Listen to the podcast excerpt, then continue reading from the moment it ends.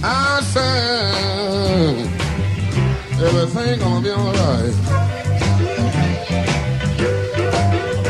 I said everything will be alright. All right. Good day wherever you're listening from, and welcome to Indoor Air Quality Radio, IAQ Radio for Friday, February 13th, 2015. We're up to episode 356 this week. My name is Radio Joe Hughes. Here with me in the studio and at the controls is John, and now I got faith in John. John Faith is my engineer this week. He's done a great job getting us back up on the road here. And the Z Man is calling in from McKees Rocks. We got you. Whoop, we got to unmute Cliff. Hello, Cliff. Joe, it's a cold day in the rocks, boy. I'll say. Uh, it's a little chilly up on the mountain, too. Anyway, uh, today's guest is going to be Dr. Thomas Robertson. He's the North American Director for the International Emergency Management Society. TIEMS, T I E M S. It's tiems.org. Before we get started, let's thank our marquee sponsors. Jon-Don Products, where restoration and abatement contractors shop. Visit them at www.jondon.com. That's jondon dot com. Cleanfax and Cleaning and Maintenance Magazine. Your source for cleaning and maintenance news. Visit them at cleanfax with an X dot com and cmmonline.com. IAQ Net and Healthy Indoors Magazine, a free online digital magazine for industry professionals and consumers. Subscriptions are available at iaq.net. Please be sure to thank our sponsors for their support of IAQ Radio when you inquire about their services or products. All right, I think most people know you can stream the show from our homepage on the website. To download shows, you have to go to the Go To Show link at the top of the page. And of course, you could subscribe to our podcast on iTunes. But not least, please visit the IAQ Training Institute website for the most current dates for the training you trust at IAQtraining.com. All right, we're going to turn it over to the Z Man for today's IAQ Radio trivia question. Thanks, Joe.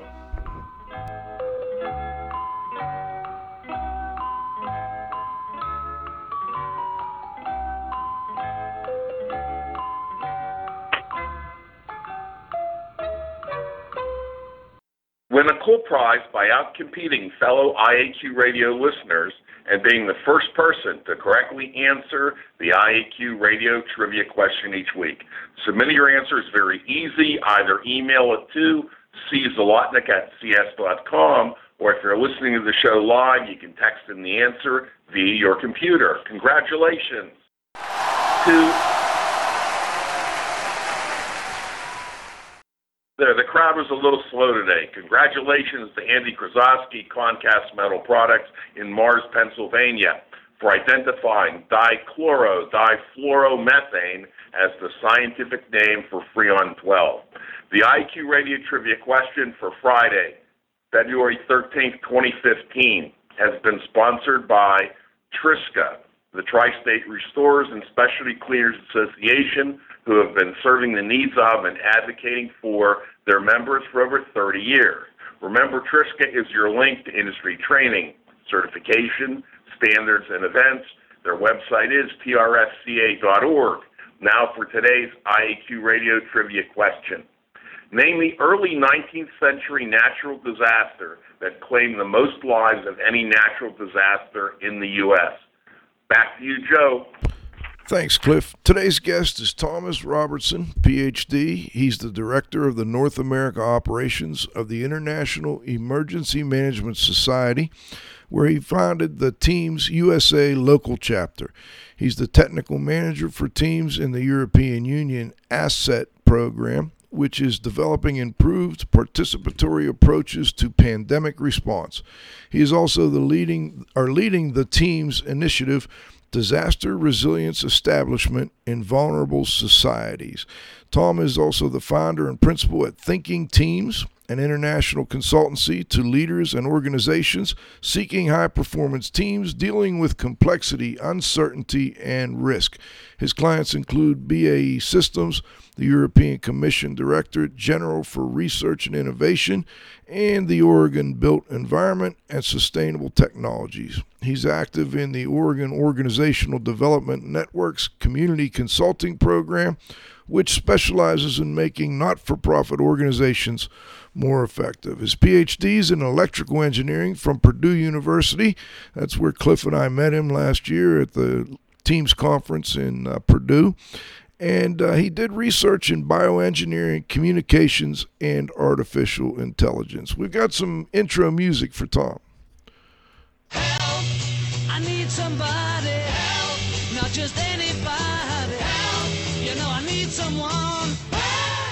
All right. Dr. Robertson, do we have you on the line? Yes, we do. Great Thanks to for have the you. Beatles uh, introduction. One of my favorite groups. I'm a guitarist too.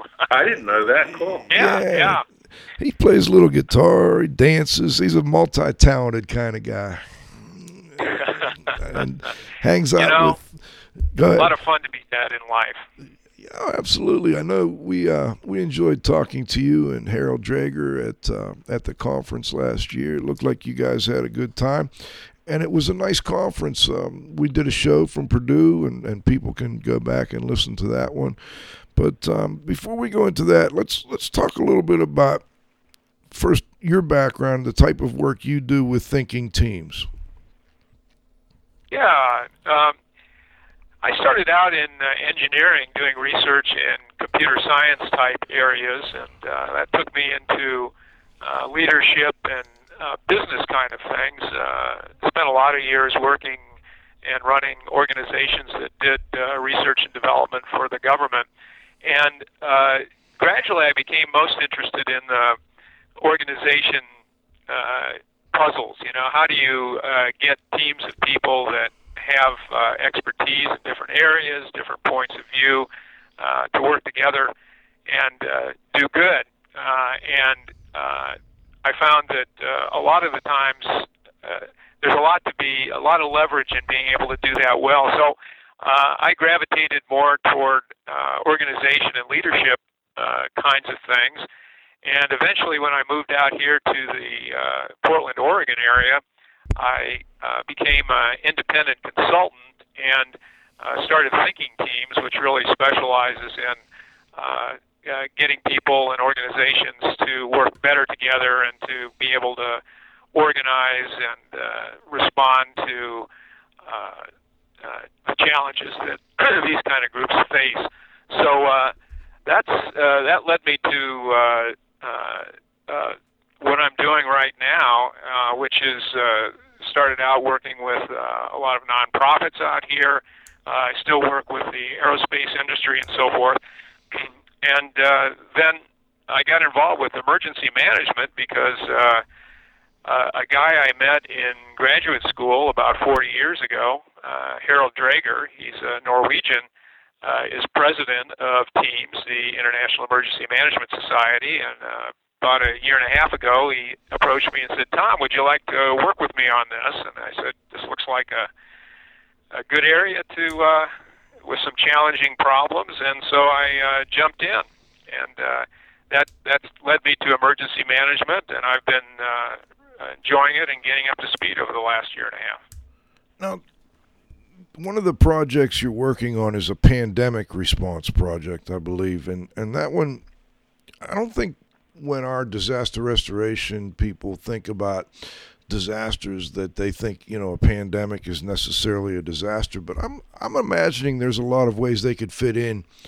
In fact, I know there is. When this Ebola thing came up here recently, one of the local contractors here was called to help you know clean one of the hospitals after you know if they were going to have a patient they were asked to clean what other types of you know connections do you see between the disaster response people and say pandemic work or whatever other type of work you're dealing with at TIEMS Well, the um, yeah, it's it's interesting. Really, we often use the term emergency as well as disaster, and uh, clearly pandemics are uh, emergencies, and uh, emergencies can lead to disasters when you have uh, the kind of events we usually think of as, as being uh, explosive or one-time uh, uh, real problems. And uh, the the pandemic area is uh, really interesting. Uh, the European Union uh, set up this uh, program after they uh, after their experience with the H1N1 uh, pandemic, uh, swine flu, and what they found out was that in spite of the fact that most of the Europe had some pretty good response plans um, uh, for the pandemics, that uh, a lot of the, the plans didn't work out too well because uh, of problems in communication. Uh, you may recall that uh, when the H1N1 pandemic started out, there was a lot of um, uh, fear because it, it appeared to be similar to uh, the Spanish flu virus, which was very lethal and killed a lot of people. And so people were very concerned about H1N1, and uh, but it, it turned out that it ended up being milder than people thought, and so forth. And so what happened was that uh, uh, there was a lot of uh, side communication with the advent of social media and so forth. There were um, uh, people were uh, distrusting authorities, coming up with their own conspiracy theories. There, there were some delays in uh, getting the vaccines out, and so people started to uh, make up stories that it was all about the uh, pharmaceutical in- industry trying to make money and that sort of thing. And so what happened was people stopped, would not listen to authorities. So the upshot of all this, and I, I think this this really links to uh, your industry, is that Europe said we got to do a better job of um, engaging the whole community of uh, not just the public but the companies and so forth that got to be engaged in responding to a pandemic. We've got to get them involved at the beginning in the planning stages. We can't do this sort of top down. We're the authority. We're going to tell you what to do. Just follow us and you'll be saved because people don't believe us anymore. So uh, the the asset program that we're participating in, uh, TIEMS is participating in, uh, is this consortium of 14 organizations, and the whole point of it is to try to get better at engaging the public and communicating with the public so that when a pandemic happens, uh, the right things are going to happen, and it's not going to be uh, us versus them, authorities versus the rest of the community. So uh, I think this community engagement thing is a theme in the in pandemics, and and as well, what I'm finding out in emergency generally, uh, you can have uh, the experts that uh, are in charge of responding to emergencies or preparing for them, but if you don't engage all the players, it's not going to work out. Cliff, do you want to follow up, or do you want me to? No, you can follow up. Jeff. I, I've got to follow up on that because recently we saw the this a similar type of reaction when the the Ebola or yeah the Ebola events were occurring here in, in Europe and in the states. W- was TIEMS in the asset program involved in that at all? Um, we we were uh, we have been studying it and bringing it to the the study that we're involved with because Ebola is a great example of um, uh, good communication and failed communications. And um, uh, in fact, we just uh, gave a paper at a, a conference in Venice that was uh, specifically about uh, communications in health-related emergencies, and uh, we was using uh, Ebola as as an example. And as you know, there's been a lot of um, controversy in the U.S. about restrictions on health workers that uh, were engaged in Ebola, what kind of uh, quarantine is required. Uh, you may recall the uh, there was a woman up in uh, New Hampshire who was a, a nurse, and they were trying to get her to uh, stay at home, and she was refusing because she had no symptoms, and there was no objective reason to believe that she was infected, and so forth. Uh, there was uh, a lot of uh, panic. And uh, what what's clear in a, a, the case of um, Ebola is that um, there there's sort of the scientific facts, but then there's uh, people's fear that's got to be dealt with, and the fact that um, you know I'm I may be a person listening to uh, a health official say, look. Uh, there's no danger here. There's no way that Ebola is going to be airborne, for example. You can only get it through contact. Uh, and then somebody may whisper in my ear that, uh, well, you know, it is possible that uh, virus can mutate and become airborne. And it just takes a, a little bit of doubt before I'll start saying, you know, I know what the the authorities are saying, but uh, I don't want any. I don't want to be anywhere around anybody that's got Ebola. Do you know if the reaction in Europe was similar to the reaction here in the states? Yeah. Um, one one statistic on that is, uh, for example, how many people are willing to get vaccinated. You know, there's a lot of uh, concern about that, not just for flu, but of course for things like measles. You know, it just came up that uh, measles is coming back because there's a segment of the population that's come to uh, decide that they don't want to get their kids vaccinated. Uh, there's a similar problem with uh, the flu vaccine, which can be very effective in uh, controlling uh, a pandemic. And if you look at the statistics of the percentage of uh, people that are vaccinated, Europe has um, uh, pretty high values in some areas and lower values in others, and that's kind of mirrors what's true in the U.S. You know, there are areas in the U.S. Um, interestingly, it's a combination of uh, people who are on the lower end of the economic spectrum and may not have the access to vaccines that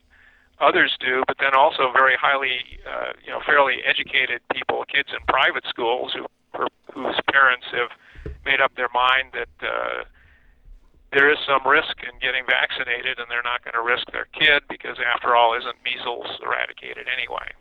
So there's there's a, there's an interesting mix, and the problem is with vaccinations and uh, influenza or uh, measles is that uh, it doesn't take very many uh, people not being vaccinated till the, there's a problem with uh, you know you you you lose the herd immunity that you're looking for and requires at least 95% of the people being vaccinated. Now, let's go a little more into TIEMS. And as I understand it, they started in the United States, but grew faster around the world and now you're kind of helping to bring back the um, the United States division or the North American division. What was the what's the reason behind the finding of TIEMS? Well, it was originally, uh, and and still, there's a focus of uh, if we can get together internationally and share information about um, uh, experiences, knowledge, technology, research in emergency management, the world will be more resilient. Uh, and so it's there's been a, a strong emphasis on uh, connecting people across the world that are engaged in emergency management. Uh, we have had uh, educational initiatives, conferences, in order to make these connections. And so uh, TIEMS was originally founded there. There were uh, uh, there was a, a heavy emphasis on science and engineering in the beginning. That's still there. However, um, we've we've discovered over time that uh, to do what we want to do, which is to help the world be a, a safer place and a, a more res, more resilient to emergencies, is that um, you need to take the base, basic research, and you need to make it so it can be applied. So we we engage with uh, practitioners, and not only that, but there are a wide range of uh, players and stakeholders that have to come together in any emergency, including, uh, uh, for example, uh, um, restoration and demolition industry and so forth, and that uh, we're not going to do much good unless we can bring all that together. So uh, the organization's always been about uh, bringing together, and uh, as I said, the um, uh, we've got quite a network across the uh, the world. Probably at least 30 companies countries are represented in the membership of TIEMS. Uh, we've got uh, China, Japan, Korea, uh, Australia, India, uh, Europe, uh, United States has always been a part of TIEMS, but as you mentioned, uh, there are uh, more members now in uh, internationally, and uh, so uh, I got very enthusiastic about uh, building more of a presence here in the U.S. because I think uh, emergency management practitioners can benefit a lot from uh, the the vast amount of experience that the rest of the world has, and vice versa. The U.S. has a lot to offer the rest of the world, and I'm I'm, I'm sure that's true, particularly in the, uh, for example, the demolition and restoration industries. Cliff, let me turn it to Um, you. got a, got a, have you ever had any firsthand opportunity to go into any international disasters yourself? Well, I've uh, I've been I've really traveled all over the world in the last uh, uh, year, and I've got a chance to um, see the aftermath of uh, landslides in Japan, for example, and uh, uh, earthquakes in China. Uh, however, I haven't been on the front line yet. That's something you'd like to do? Yeah, I'm sure. I'm sure there's there there, there are insights and and uh, knowledge that can't be gained unless you're really there on the scene. So I'm I'm sure that would really be uh, uh, interesting. You know, Thank we, you. we were talking a little bit about pandemic and, and virus, et cetera, and, and I got a text from a listener saying that from an IAQ perspective, no attention to airborne bacteria and virus because it's difficult to test and measure, unlike mold or unlike, you know, if you've got a flood or you've got a, a hurricane or you've got a, a volcano, you can easily measure the damage and, and, and it's it's concrete. It's very you know it's right in front of you. You understand what the the the consequences are and, and how to deal with it. So I wonder if that's part of the issue when dealing with these pandemics is getting. I think you did mention actually that you know a lot of it's people just don't understand it, and then you get rumors, etc., going, and it makes it very difficult uh, to to get the proper response. Yeah, yeah. It um, there are some uh, unanswered scientific questions associated with uh, pandemics, and so, uh, for example, there uh, we're learning more and more. Medical science is able to do uh, genome type analysis of the, the structure of the virus and be able to do some prediction there. But in in terms of uh, predicting the effects. And of course, when you talk about uh, spread of virus, I, I think there's uh, fairly well, um, you know, science is able to track uh, the, path that virus takes. You know, for example, I think they figured out that uh, this Ebola uh, issue originally originated from bats uh, in Africa and so forth. And so, uh, but there's a, a process of dis- discovery that's going on, and, and like uh, your texter mentioned, mentioned uh, difficulties uh, if, we, if we don't have the technology yet to do accurate measurements, then there's going to be uncertainties, and when those uncertainties, all uncertainties of every kind, any kind, come to light, and uh, the public can see that, uh, well, geez, even the experts don't really know here. There's some things they don't know. That can contribute to the mistrust, and there's a real art in being able as an expert to be able to uh, convey the right uh, uh, balance of uh, known and unknown uh, that the public can take in. You know, they don't usually have the, the background to really weigh the factors the way an expert would. So there's a real uh, art to being able to communicate effectively so that the public gets the right idea and, and believes you. Tom, I, I have a suggestion for you, and I'm not sure whether or not you've ever heard of a physician by the name of Alan Zelicoff. We've had him on the uh, the show a couple of times, and uh, the interesting thing is, you know, he's a physician and he knows a lot about pandemics. He studied this pretty intensively, and Uh-huh. what it did is it, you know, his investigation in, in this uh, resulted in him developing a software program. Okay. And what the software program is for is for information gathering on the medical level. One of the things that really bothers him is in the United States that uh, there there is not a sharing of information between veterinarians and the human medical community. And what he said is that typically when we have a pandemic, it's going to show up in animals first. You know, they're going to be dead animals and Okay, yeah. of dead animals. And what happens is um, if doctors and veterinarians would only spend about 10 or 15 seconds doing input into this, that it would provide a much greater early warning system. And he actually had donated uh, this software, tried to donate it to the government. And I'm not sure whether or not you know they would take it or whatever. But if you Google him, he's a very, very interesting guy. And you know maybe the, the United States has to, to learn secondhand because if this system perhaps was done in Europe or in one of the other countries, you know that was more open-minded, um, it might result in a great improvement.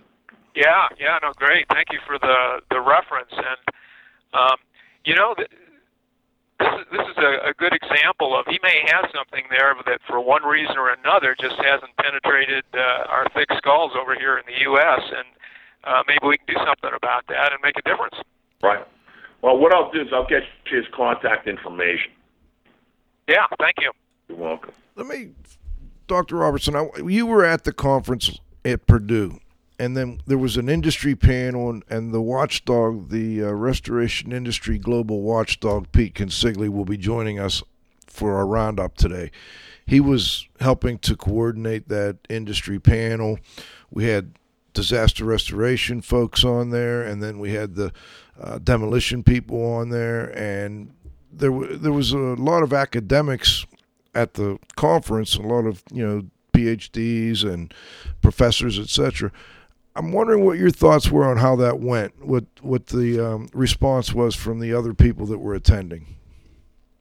Yeah, it was really interesting uh, to see in that conference the mix of uh, the academics and the industry folks. I thought it was a very rich interaction, and that there was uh, appreciation from both sides. You know, the panel that uh, Pete ran was very well received, and um, it was clear that uh, the the group at the building group there at Purdue was uh, uh, fully on board with using their uh, with with teaching people who could go into the industry, be leaders, and um, you know the the the interaction goes both ways in any kind of a conference like that too. I mean, people go off and they're doing their research, and if they don't really understand uh, the, the kind of things that uh, folks in the uh, restoration industry encounter every day, whether it's the uh, issues with that they encounter with um, uh, quality of air or use of materials and so forth, or the economic issues, because there's economic issues in engaging uh, the, the type of businesses and so forth there. Uh, the better that the people who are trying to do the broad thinking and the research understand those things, the better they're going to be able to do their work and, and have it actually make a difference. So I, I saw some good two-way communication there. And there was even a third group, I think, that I don't know how long they stuck around and, and listened in, but the government officials, you, you seem to be able to bring some good government and, and NGO type speakers into these conferences. And we're going to break in a minute for our halftime, but for the second half, I want to talk a little more specifically about the conference you have coming up. It seems like it's a, a three leg stool. You know, you've got the government. Yeah. Resp- I, I wonder if you could comment on that a little bit. Yeah, yeah. There there was a, a guy from the um, uh, the World Bank actually, which gets in, engaged in um, uh, uh, emergencies around the world and uh, international response, and um, that is one of the, the key things. And there are people in the government, of course, that are uh, in charge of uh, preparations and uh, they have resources at their command to help us with all these things. And the better they understand about uh, the things I was just talking about from the industry, they've got to understand the, the research and industry to do their jobs right.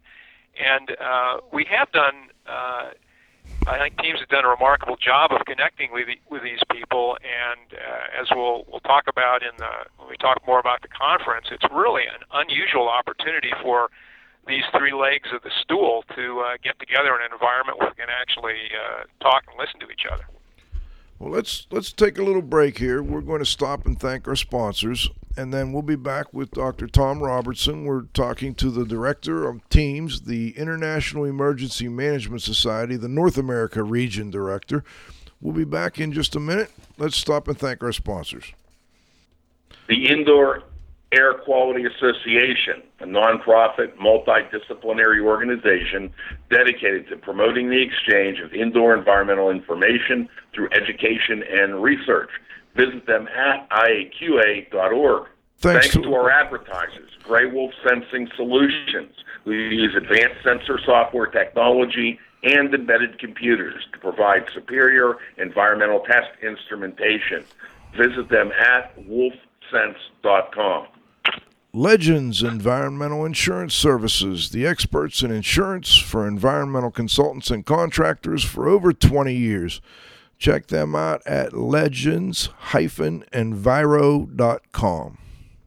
And of course, our marquee sponsors, Jon-Don Products, where restoration and abatement contractors shop. Visit them at jondon.com. Cleanfax and Cleaning and Maintenance Management Magazine, your source for cleaning and maintenance news. Visit them at cleanfax with an X.com and cmmonline.com. IAQ.net and Healthy Indoors Magazine, a free online digital magazine for industry professionals and consumers. Subscriptions available at IAQ.net. Please be sure to thank our sponsors for their support of IAQ Radio when you acquire about their products or services. All right, we're back for the second half of our interview. We've got Dr. Thomas Robertson on. He's calling in from Portland, and as I understand it, Portland is it Portland State where you're going to be doing the um, North American Conference in, I guess it's March. You maybe tell listeners a little bit more about that. Yeah, yeah. The conference is uh, June 23rd to 25th uh, in uh, Portland, uh, downtown Portland. Portland State University has agreed to be the host of the conference, and we're going to be uh, meeting in their facilities. And uh, there's uh, all kinds of stuff within walking distance. Uh, Portland State uh, campus is right downtown, and it's a beautiful campus, and it's just accessible to uh, hotels and restaurants and all that kind of thing. So uh, yeah, we're having the the conference there. Uh, the theme of the conference is um, uh, emergency management in an interconnected world, and the interconnected part. Uh, there's a couple of meanings to that. Uh, one of them is the, something we've already been talking about, which is uh, the interconnection of all the players, uh, uh, academia, industry, uh, government, uh, and then the various pieces within there that uh, need to collaborate. Uh, there's interconnectedness. Uh, another dimension is, of course, internationally, and we we expect. Uh, uh, last year, when we had uh, uh, what was a smaller conference uh, in uh, Mississippi, we had people from uh, 10 countries show up. So there's that international interconnectedness and what we can learn from each other. But then there, on top of that, is really the the nature of uh, our emergencies these days is um, has a, a dimension of interconnectedness because of the uh, increasing interdependence of the global economy, uh, the fact that uh, we have uh, kind of a global infrastructure. For example, the information system and cybersecurity is an international issue. So, uh, energy energy is uh, an international activity. So all this infrastructure that uh, interconnects us is a world. Um, uh, transportation, you know, for example, we were talking about uh, pandemics, you know, because people travel all over the world. When you got a, a disease in one part of the world, it's going to spread. So all that interconnectedness is going to be a theme of our uh, conference, and uh, we're really looking forward to it. I guess even finance. We were talking about the World Bank being a part of the, you know, doing a presentation at the last conference. Finance is interconnected now. Uh, like you mentioned, the internet communications. It's just you've got to be able to work with different people and um, different segments of the industry need to be able to come together. Now, Portland, by the way, is a beautiful area. You are correct, and they've got some good public transportation too, so you can get in and out of the town pretty nice. On the they've got the train system there, don't they?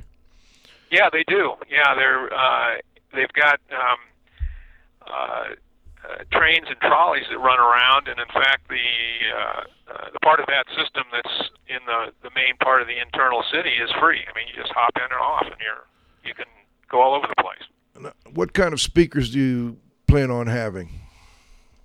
We've got we've got a really good mix already. We're still uh, putting together the, the program, but it, it's quite a range. We've got uh, folks in the uh, from the research area. For example, we've got the uh, this is research and government combined. The dec- deputy director of the National Weather Service, uh, Laura Furgione, is going to be uh, one of our speakers.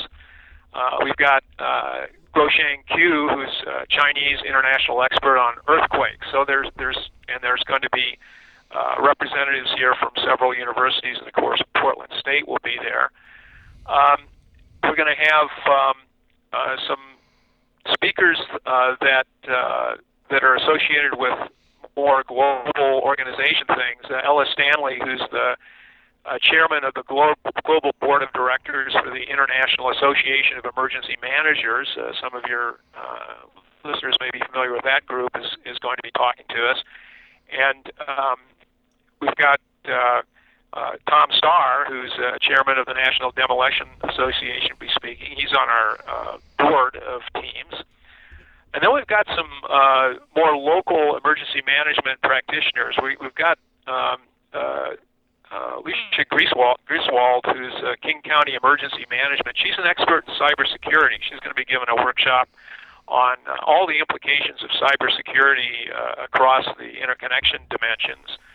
And uh, a fellow named Jack Whitsett, who's uh, in the uh, Energy Sector Security Consortium, he's going to be talking about safeguarding critical uh, infrastructures. And uh, one of the, the more recent uh, speakers I've uh, got on board is this, a guy named Mark Glasser. He's a professor who teaches risk management now, but he's got an interesting uh, career. He's been uh, for years a U.S. government special agent dealing with all kinds of threats from uh, terrorism to who knows what. And uh, I've never seen a guy with so many initials after his uh, name. He's got like 14 certifications in uh, everything from emergency and disaster management to uh, law enforcement and all kinds of things. So uh, it's going to be uh, quite a cross section of uh, folks, both organizationally and internationally. You know, folks may not realize. I, Cliff and I were there last year, and Pete, the watchdog, he'll be on in a moment. He was there. La- it was a nice, relaxed atmosphere, casual, and I noticed the pricing was pretty reasonable compared to some of the conferences that uh, we go to. I think it was maybe three, four hundred dollars for uh, the the conference. Yeah, yeah, that's right. Um, Three hundred dollars if you're a TIEMS member, uh, four hundred dollars if you're not a TIEMS member, and you get a, a free membership on top of it. And yeah, it really is a relaxed conference, and that that was one of the comments we had in our last conference was that. Um, there's such a diversity of people, and anyone who comes to this conference has access to government officials, they have access to scientists, they have access to fellow practitioners, and it's not a huge conference. We're expecting probably less than 100 people. And so you got time to have conversations and get with these people. It's not one of these huge things where if you're lucky you might, you know, be able to ask a guy a question at the end of his talk. So it's it is a, a great environment to uh, to converse, to get uh, you know for people who are uh, have specialized understanding of something like indoor air quality.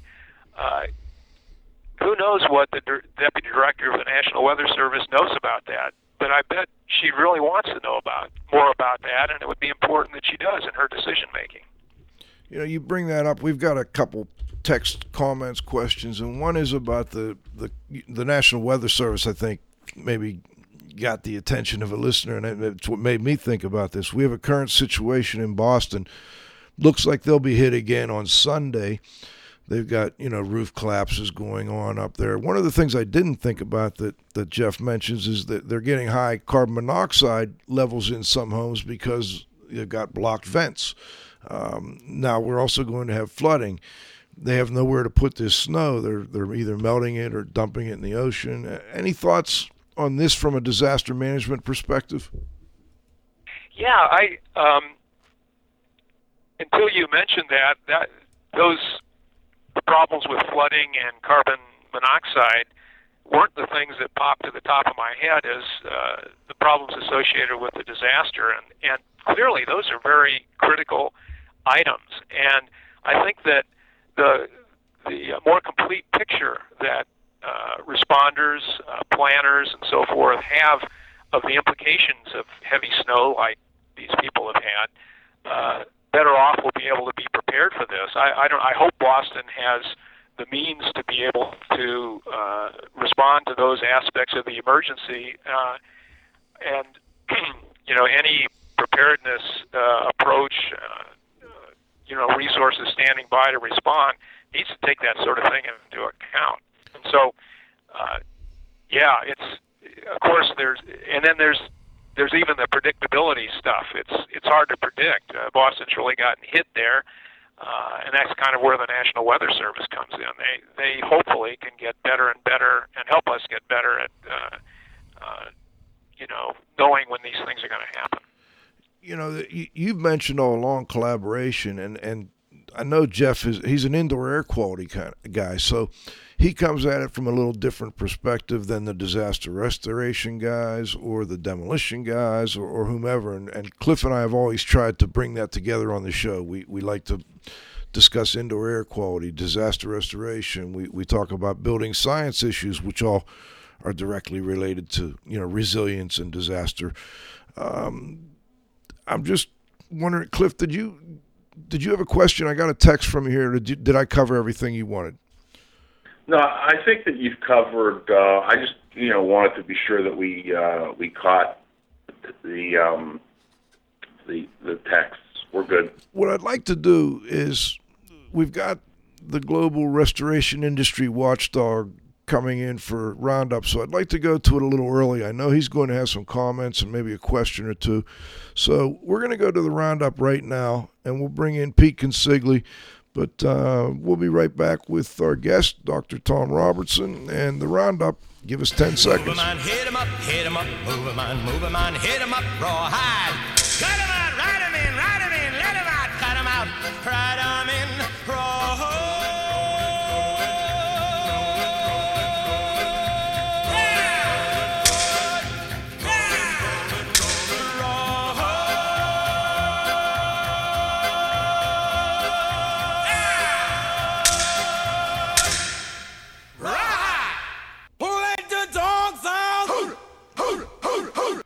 Global Watchdog, Pete Consigli. Do we have you?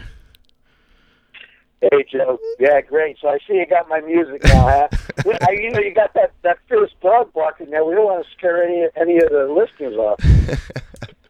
Pete, I wanted to bring you in early. I've, uh, I've really enjoyed um, listening to uh, you and Cliff uh, chat with uh, with Thomas. It's uh, it's really good discussion you know, like you said, a couple things I'll comment on and throw some stuff out there for further comment. But I, you know, I think that uh, we had really uh, a terrific time uh, when we first met uh, Cliff, you and myself, uh, Rusty Amarante, um, the NDA folks, and the and the one party that uh, you, you uh, didn't mention, but it was probably just an innocent oversight, is the lady from. Uh, Monique Pillay from the uh, All Hands Volunteer People. Those were the, the three groups that basically assembled to do the industry panel.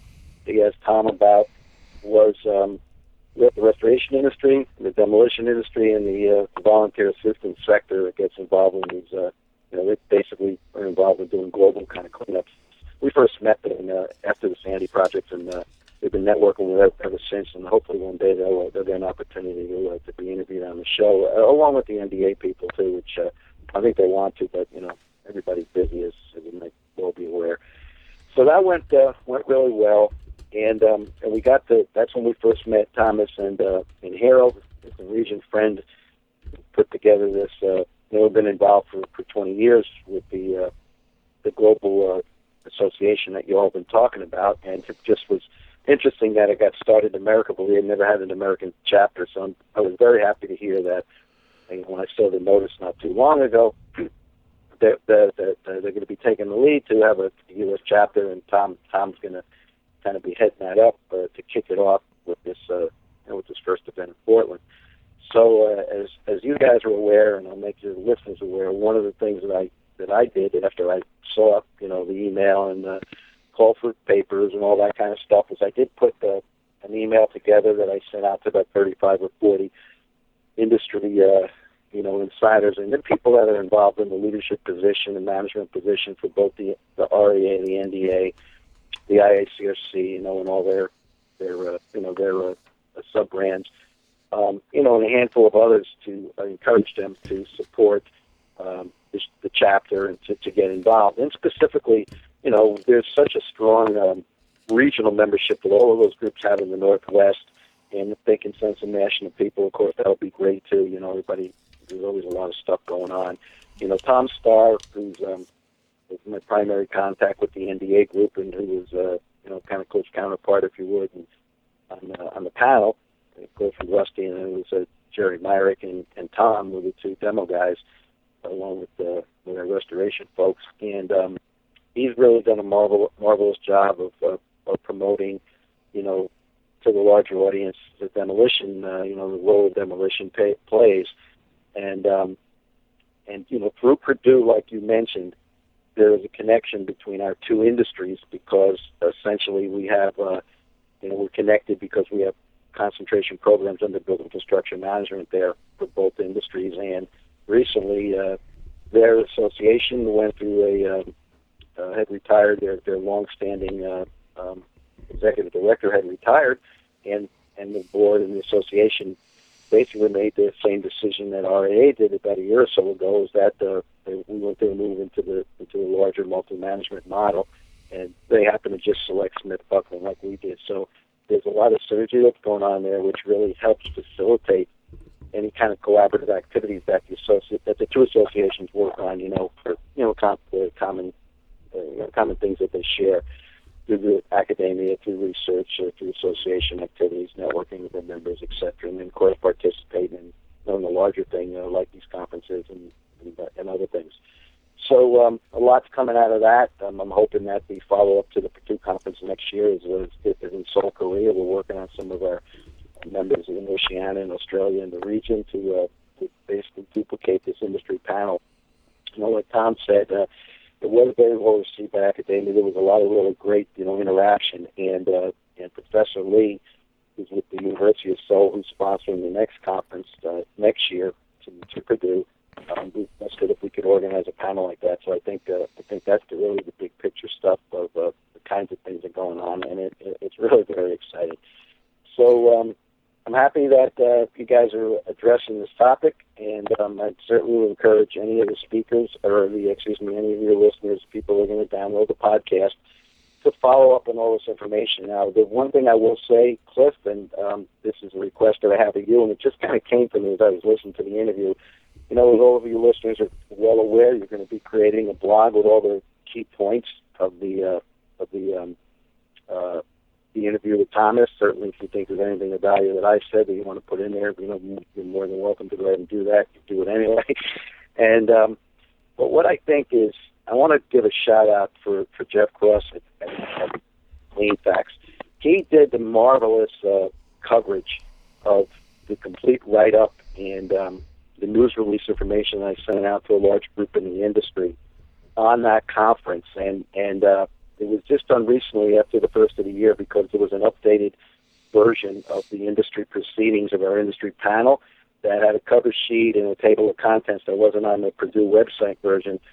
That, but we didn't change any of the core content that was you know peer reviewed by by everybody. And that is suitable for education, for training. People could print it. They could put it in a little workbook. It's about 20 pages and um, he sent these links out all over the Cleanfax audience, which was huge. So possibly, Cliff, one of the things you can do to make your listeners aware of that will tie in with not only the TIEMS conference is put links in the blog to whatever Thomas is going to give you for that conference, but get that link. And if you don't have it, just send me an email. I'll give it to you. Because if you send out the Cleanfax link, it hooks up so many things. It hooks up the Seoul Conference. It hooks up the proceedings from Purdue. It hooks up industry participation. It hooks up links to all the organizations and associations involved. And and it hooks up a link for people to either go to the Purdue EPUBs to download all the proceedings from Purdue and or to get the updated version of um, you know, to get the different documents and all the stuff that's out there. So that, from an informational standpoint, that would just be fantastic. And so uh, hopefully you can include that. Anyway, having said that, uh, Thomas, I don't know whether I'll be out there in Portland, but you know how, how hard I'm working to, to get you know people of influence uh, out there to support the event, and I'll be working really hard to do all that. And um, you know, uh, and I don't know whether I'll be able to come to Seoul. People want me to, but I got too much going on. But there will be Oceania members there, and certainly if you and uh, Harald plan on being in Seoul next year, you'll, you'll meet some more of our members and maybe a few people that you knew and uh, and some other ones. So anyway, thank you very much, guys, and I appreciate the little bit of extra time today, Joe. Um, that uh, that was nice. Thank you. Our pleasure, Pete. And Pete, I really appreciate your uh, uh, support in uh, getting the word out and so forth. And uh, I, I do hope to see you in either Portland or Seoul. Cliff or Pete, let me throw this out to you too. I, I know a little on the disaster restoration side, but when I went to the conference last year at Purdue, it was the it kind of was like a light bulb for me that when you had the demolition people there, um, you know, unless you're involved in these large scale projects, you don't really uh, you know realize how important that that part of the industry is, and it seems to me like that's that's something the big disaster restoration companies they knew that you know the the Belfors etc. But it seems to me that some of the mid-size and smaller people would be would be wise to go ahead and, and, and start making some connections with the disaster or the uh, the demolition industry type people. Does that make sense? I, can go first, and then Pete can can add in. You know, demolition is a basic component of of restoration. You know, in certain situations, you know, damaged materials need to be removed. I would say in the majority of cases, restoration contractors handle that phase of the project with their own uh, employees. You know, a lot of our members have dump trucks, and you know they bring in dumpsters and and so on and so forth.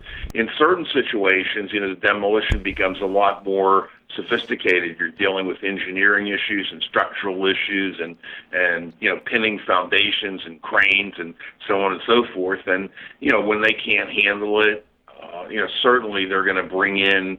Uh, you know, a demolition contractor that's knowledgeable and has the equipment to do it. And then you have hazardous materials, and that can go both ways. Some restoration contractors do hazardous material removal, such as uh, asbestos uh, themselves.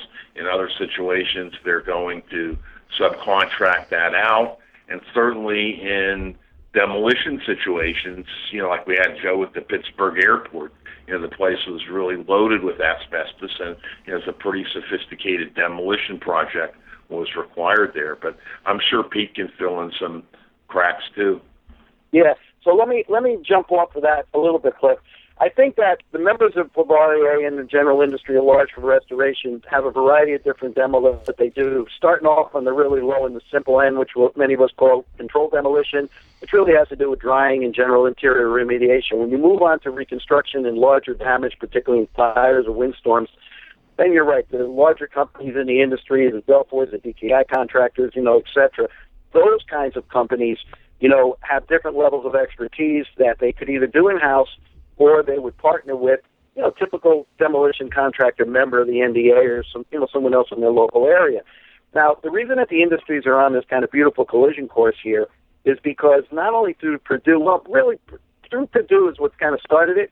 There are now majors and minors that are combining the skills of restoration, disaster, and damage repair with the demolition trade.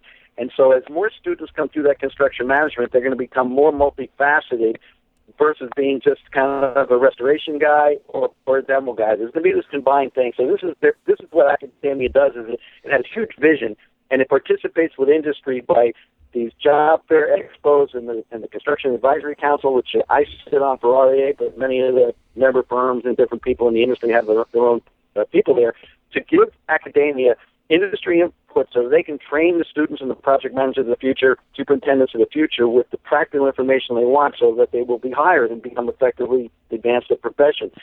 But what what happened that led to this panel is we realized that some huge um, members, uh, particularly European members that were affiliated with the NDA, they had essentially were looking for restoration experts and didn't kind of even know our industry existed. And through the NDA, they found Belfor, primarily Belfor, but some other ones, to work with them for to deal with the decontamination portion, which they don't, which they're not, you know, very very aware of. I have also got hooked up for Seoul through my buddy Tom Starr with the primary demolition contractor in New Zealand, who's their main NDA contact. He sits in their safety committee, who has been the primary guy with all the Christchurch earthquakes. So I'm looking to reach out to him and, and you know, kind of link him up uh, in a similar panel for Seoul. So that that's really, really, you know, very exciting stuff. But let me tell you something, and Joe and Cliff, and you'll remember this, and Tom also. Something really very powerful was said from that panel by both Jerry and Tom during the Purdue sessions. Jerry and in, uh, made some comments, and quite frankly, it's, it's listed in the industry proceedings with him. He said most of the work that the demolition guys do are coordinated, uh, you know, through fire departments and things of that nature, and they're done by local contractors. So they're not all these really big, monstrous contractors that you would think of. But he said they they have a very difficult time trying to coordinate the government, a lot of these national disasters to get people to come down. There's all kinds of issues that he talked about. They've addressed some of that in that paper, so I'm not going to take time to get into that. But he said something that just tugged at my heart big time because you know I'm born and raised New Yorker, and when my mom was alive, she lived. Um, she had her New York apartment was literally one block on on 15th Street and 7th Avenue. It was one block away from Union Square where the barricades were put up after 9/11. That was the circle off area around Ground Zero. It went out for several blocks. When when those guys talked about what the demolition contractors in the New York area did to support the national cleanup at Ground Zero, it, it was unbelievable. And he essentially said that three of them went out of business, and one of them I think is still surviving and they did it for the greater good. But and they essentially kind of got beat up pretty bad for a variety of reasons, you know, just the way it was. So, you know, keep that in mind.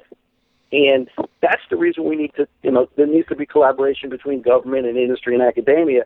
But why these people needed to be supported? One thing they made very clear, they said even after all that happened, that will not prevent them from responding to future you know national emergencies, things on the you know on the scale of terrorist attacks and things like that. So it's important, but in order for these guys to be around to do that, they have to have a, a livelihood every day on the normal stuff, so that they're thriving and they're there, and so does our industry. So if there's any key message that came out of that for me, that's it. That was I, remember that very clearly as well, Pete. That was that was very uh, it was very compelling when, when he talked about that and, and how they actually went out of business because they were just trying to help do the right thing basically and um, they didn't they weren't able to get whatever kind of re, type of reimbursement that uh, maybe they you know that they should have gotten and they, they ended up going out, going under because of it but the key was they said they'd be back anyway so I think yeah, that's an important I mean, point. Joe, let, let me just say to the listeners and anyone who's going to download listen to this, this is a much larger message here. It's a societal message, and it's this.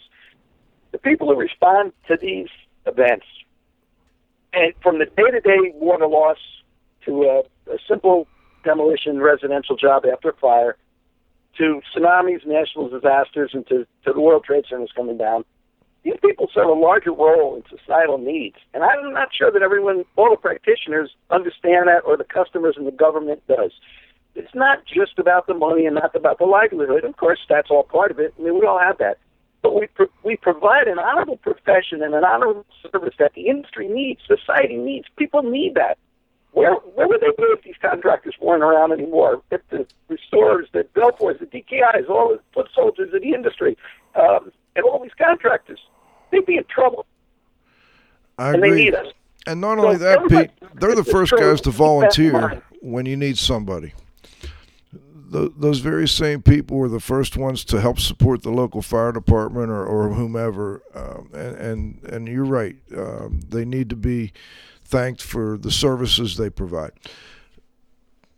Cliff, anything you'd like to add? I've got one more quick question for for Go the ahead, good doctor. I, before we go, I want to know what what are your plans to help invigorate the U.S. segment of the International Emergency Management Society here? Yeah. Um, so we are our conference, and uh, we are acting as a conduit of information uh, what's going on in the, the U.S. We also have an educational initiative that we're starting, and that is to engage with uh, uh, a number of the organizations and people and, and uh, knowledge sources here in the U.S. and connect them with international ones. And so, uh, this educational initiative is one of the ways we think that um, we can, uh, know, an organization of our size can really make a difference. So we're we're working to put together a um, an e-learning, uh, distance learning approach that we hope to include information from you guys as well, so that we can. Uh, that's one way we can spread the word. So those are two of the initiatives that we're working on to uh, uh, connect the U.S. with the rest of the community. Do you have a, a an academia partner in that effort yet? Uh, Portland State University is is working with us, but actually we're we're hoping to get uh, a number of academic partners there. Gotcha. Gotcha. Well, that's that's good. I I may even have an idea or two on that. So, Cliff, Yeah, I'd love to anything anything you want to add, Cliff, before we uh, ask the last question? Well, I think the one thing that he did to invigorate it is he's got the watchdog on it, and the watchdog's on the hunt, so it'll happen. You got that right. Barking. Be, before we go, Just remember, remember this, Joe, with Cliff and Thomas. The, one of the key messages of our industry is we don't just restore property and damage, we restore people's peace of mind. And that, that may be the larger message. So, having said that, you know, thanks, Cliff. The watchdog is on it. well said, and thanks for joining us, Pete. Always appreciated. Before we go, anything you'd like to add, Doctor?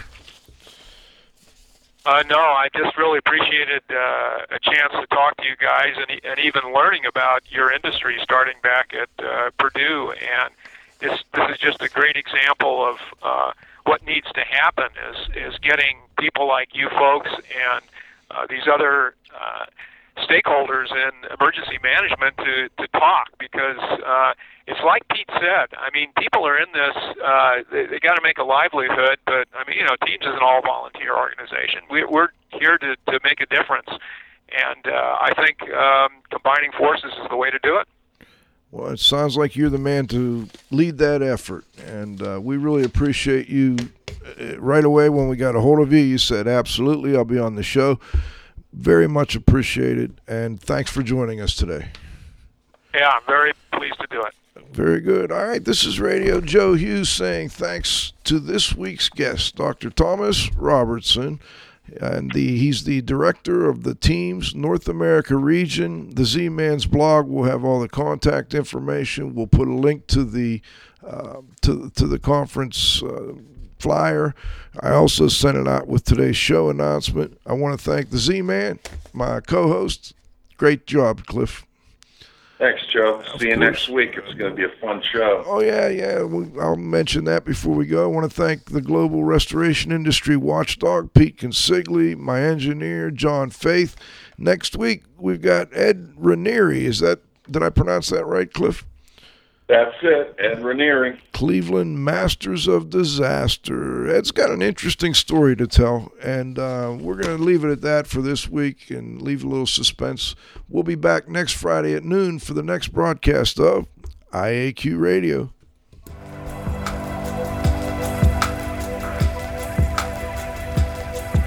This has been another IAQ radio production.